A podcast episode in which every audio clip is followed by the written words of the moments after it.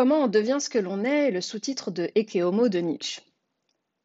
J'ai choisi de traiter ce thème parce que je suis tourmentée par les questions de savoir qui je suis, quelle est ma place et quel est le sens de ce que je fais.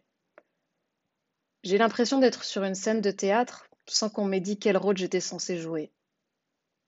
Pire, j'ai l'impression qu'on m'a donné un rôle qui me convient mal et que je ne peux donc que mal jouer. Alors qu'un autre rôle, plus en accord avec mes qualités de jeu, m'aurait permis de révéler mes talents d'actrice. Socrate invitait à chercher en soi-même par l'introspection. Une vie sans examen ne vaut d'être vécue, disait-il. Je ressens en effet un besoin vital de déterminer qui je suis. Alors, je me suis penchée sur des propositions diverses pour m'aider à identifier comment on se révèle, comment on s'épanouit. Et je vais partager ici mes réflexions sur ces différents points de vue. Une graine de tournesol s'épanouit en une belle fleur jaune, telle que sa condition de graine de tournesol l'a prévue depuis le départ. Se révéler comporte alors une notion de dévoilement de ce qui se cache en nous, d'un potentiel prêt à éclore, à condition d'être bien arrosé. Certains pensent que pour l'humain, il s'agira de sa mission sur Terre. L'alchimiste de Paolo Coelho évoque une légende personnelle.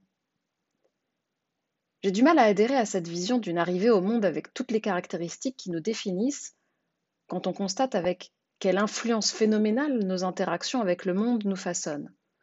Éducation, expérience, épigénétique. Les stoïciens considèrent qu'il y a un destin. L'ordre du monde selon lequel se déroulent les événements est le fait de la volonté de la nature. Nos actions sont déterminées par l'interaction de causes internes et externes.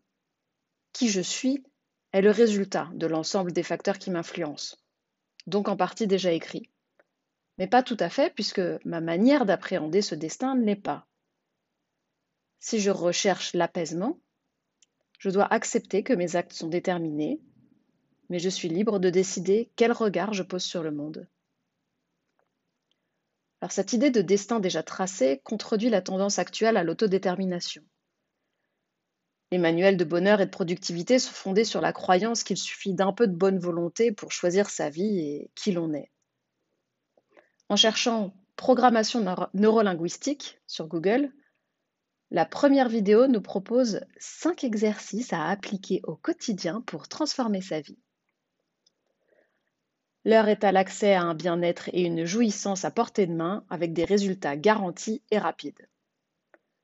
Alors il y a quand même un obstacle à l'application de ces méthodes, c'est qu'elles supposent de savoir qui on veut être. Cette démarche part du principe qu'on a un objectif en tête, ce qui est un présupposé problématique dans mon cas puisque je ne suis pas capable d'énoncer facilement ce que je veux. Si certains se sentent tout à fait à leur place dans le monde et considèrent leurs envies légitimes, Oser assumer son désir n'est malheureusement pas quelque chose qui se décrète. Entre l'illusion de surface que je donne à voir au monde et mon ressenti le plus profond, il y a un gouffre. Un manque d'alignement, diraient certains. Alors l'ikigai, concept japonais, invite justement à cette notion d'équilibre. Ce terme se réfère à notre raison d'être. Ainsi, ma place dans le monde serait à l'intersection de ce que j'aime, de ce pourquoi je suis douée, de ce dont le monde a besoin et de ce pourquoi je peux être rémunérée. Je ne vois toutefois pas comment l'identification de ces quelques points peut être réalisée autrement qu'en se posant des questions lourdes et compliquées. Ce qui me laisse encore une fois dans mes abîmes de perplexité. Une autre perspective est celle de l'homme qui serait à la fois une pierre à tailler et le tailleur de cette pierre. Zarathustra disait Deviens sans cesse celui que tu es, sois le maître et le sculpteur de toi-même. Tailler sa pierre pourrait signifier tout autant la dégrossir pour enlever ce qui ne nous appartient pas, se débarrasser des passions superflues, extraire le cœur de la pierre ou encore la tailler pour la perfectionner. Dans une lettre de Nietzsche à Lou Andreas Salomé, il lui écrit Devenez celle que vous êtes. On a besoin d'abord de s'émanciper de ses chaînes, et finalement, on doit aussi s'émanciper de son émancipation. Dégrossir sa pierre consisterait en un retour à un soi authentique, délesté des conditionnements. Un chemin vers l'émancipation qui implique de trouver sa vérité et de créer de nouvelles valeurs en adéquation avec notre nature propre. Le diamant est une pierre cachée. On l'extrait de son milieu où il se trouve, où elle se trouve, pour ne garder qu'elle. Puis après l'avoir extraite de sa mine, on la taille de mille facettes. Alors cette pierre, le diamant, n'est pas créée. Elle est là dès le départ. Et c'est à nous de la révéler, puis de la sublimer. Mais elle peut aussi rester cachée à jamais. L'analogie du sculpteur peut faire penser à une autre interprétation. Le sculpteur projette la forme qu'il veut donner à une pierre brute avant de la travailler. Il va faire émerger une forme qu'il a prévisualisée. Il y a donc une vision qui préfigure la forme finale. Le travail de la pierre révèle cette forme. Il y a là un but à atteindre au préalable. Alors, contrairement au développement personnel, l'analogie de la taille de la pierre implique que le tailleur de pierre prenne nécessairement en compte les contraintes de la pierre. On ne peut pas tailler une matière dure comme une matière friable, par exemple. Dans cette vision, il y a une limite à ce que l'on devient. On ne peut pas devenir ce que l'on décide, d'où qu'on parte. On est contraint par des circonstances premières. Les Grecs avaient inscrit sur le fronton du temple de Delphes la célèbre maxime gnotiséoton, c'est-à-dire connais-toi toi-même. Alors à première vue, j'avais le sentiment d'avoir cherché au bon endroit pour m'aider à répondre aux questions existentielles qui me préoccupent. Mais en me penchant de plus près sur cette phrase, j'ai réalisé qu'elle n'avait pas le sens d'une recherche introspective qui me permettrait de définir mon moi, à Delphes se déroulaient les Jeux Pythiques, dans l'esprit des Jeux olympiques. Ces jeux permettaient de mesurer le potentiel d'un homme. Il pouvait à cette occasion réaliser qu'il pouvait dépasser ce qu'il était jusque-là, ainsi que ce que les hommes étaient capables de faire jusqu'alors. Cette maxime invitait à prendre la mesure de l'être humain, à connaître ses limites. Platon la considérait comme une invitation à l'humilité et à la tempérance.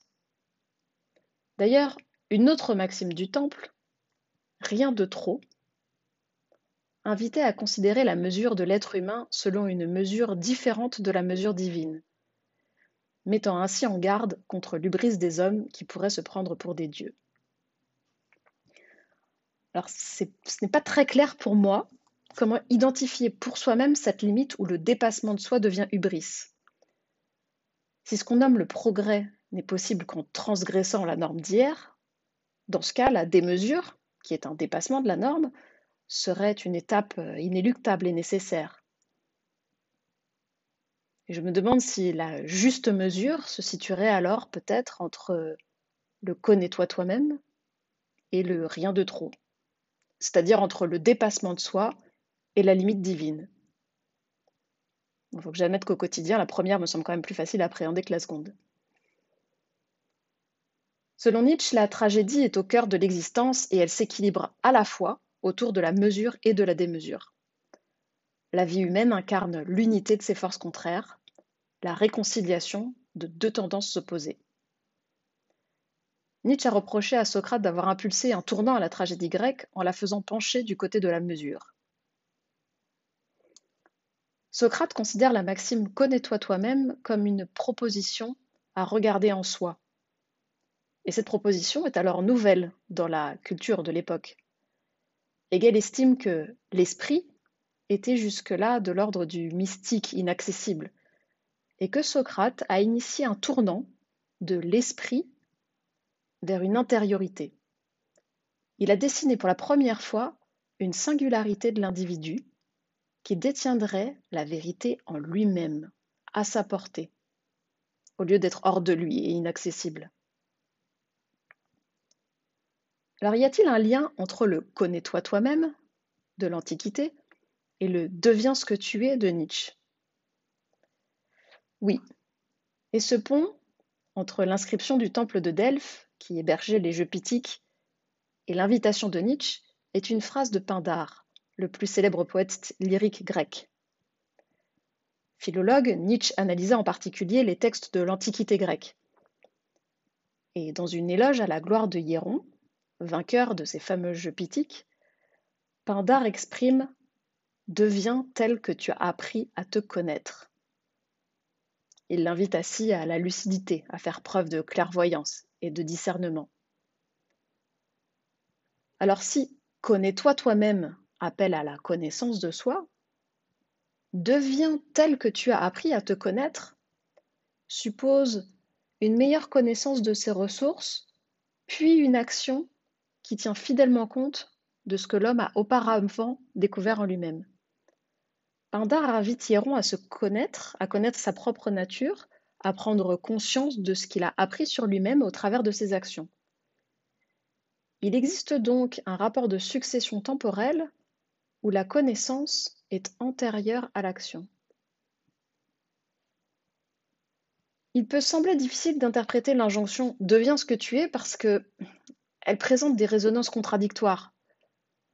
Être renvoie à quelque chose qui existe déjà, on n'aurait donc pas à le devenir. Être fait référence à une identité immuable, tandis que devenir implique une notion de mouvement. On peut se demander pourquoi Nietzsche a fait évoluer la formule initiale de Pindare, deviens tel que tu as appris à te connaître, pour proposer deviens ce que tu es. Pourquoi avoir fait disparaître la notion de connaissance? Peut-être que cela pourrait être dans la perspective qu'on évoquait auparavant, où il reprochait la prépondérance donnée à la connaissance plutôt qu'à l'instinct depuis Socrate. Ce ne serait pas quelque chose qui se sait, mais se vit et se ressent. Le concept de connaissance objective euh, n'a pas de sens pour Nietzsche. Selon lui, on ne peut penser qu'à partir de soi. C'est structurellement le seul rapport au monde dont nous disposons.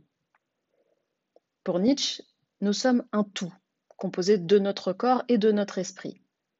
Et notre façon de percevoir le monde est grandement influencée par notre corps. C'est pourquoi la connaissance est toujours biaisée.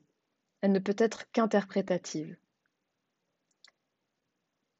Et Nietzsche considère donc qu'assimiler un concept extérieur à soi, c'est s'y asservir.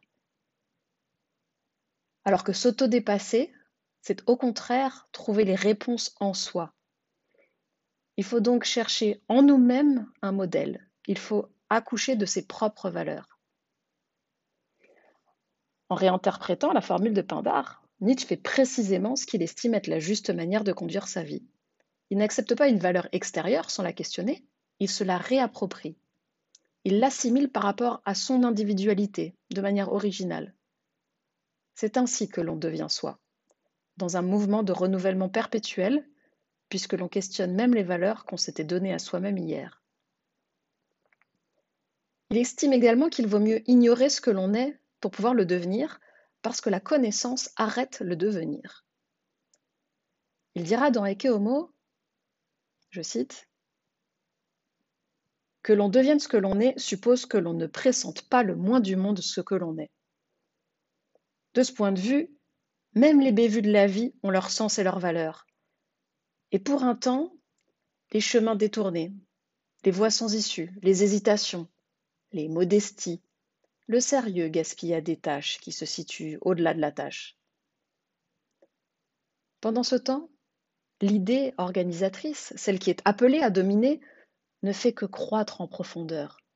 Elle se met à commander, elle vous ramène lentement des chemins détournés, des voies sans issue où l'on s'était égaré.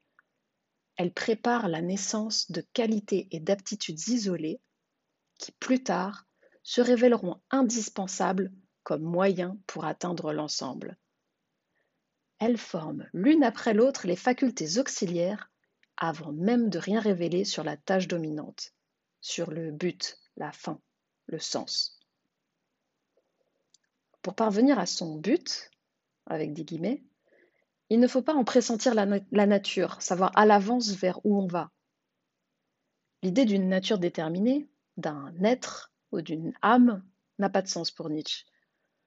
Nous serions plutôt une multiplicité de pulsions, ce qui rend impossible l'idée d'une légende personnelle à découvrir, comme le propose l'alchimie, d'une pierre philosophale. Steve Jobs, dans un discours à Stanford, tenait des propos similaires. Vous ne pouvez pas relier les points en regardant vers l'avant. Vous ne pouvez les relier qu'en regardant vers l'arrière. Vous devez donc avoir confiance que les points se connecteront d'une manière ou d'une autre dans votre avenir.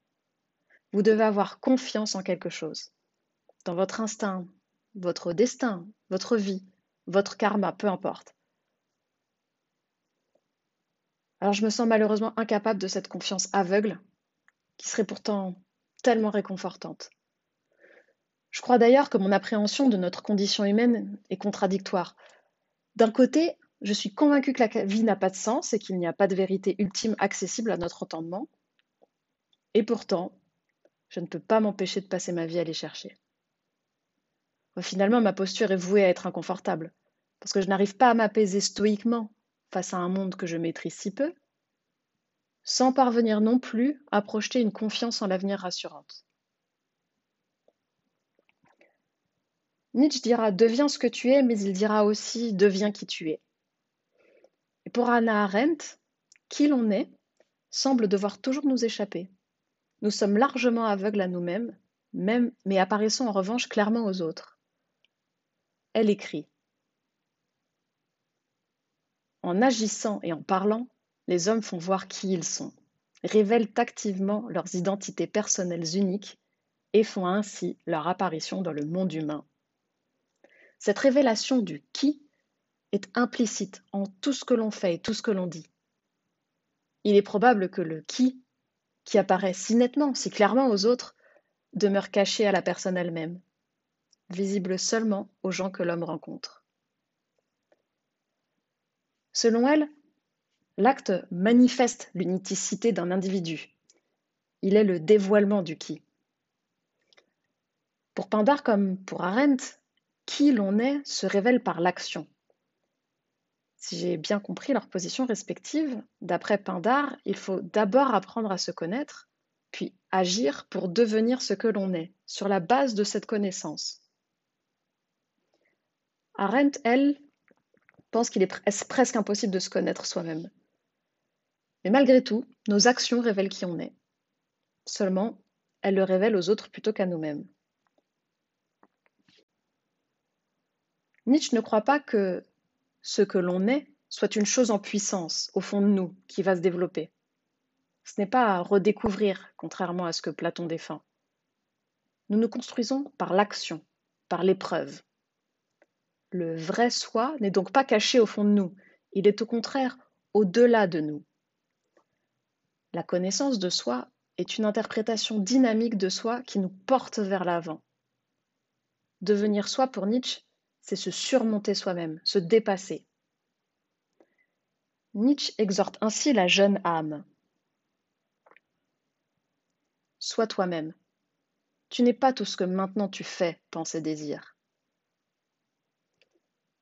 Selon lui, c'est à se renouveler en permanence que l'on doit aspirer, dans un mouvement de dépassement continuel aux antipodes du conformisme et de l'indulgence à son propre égard.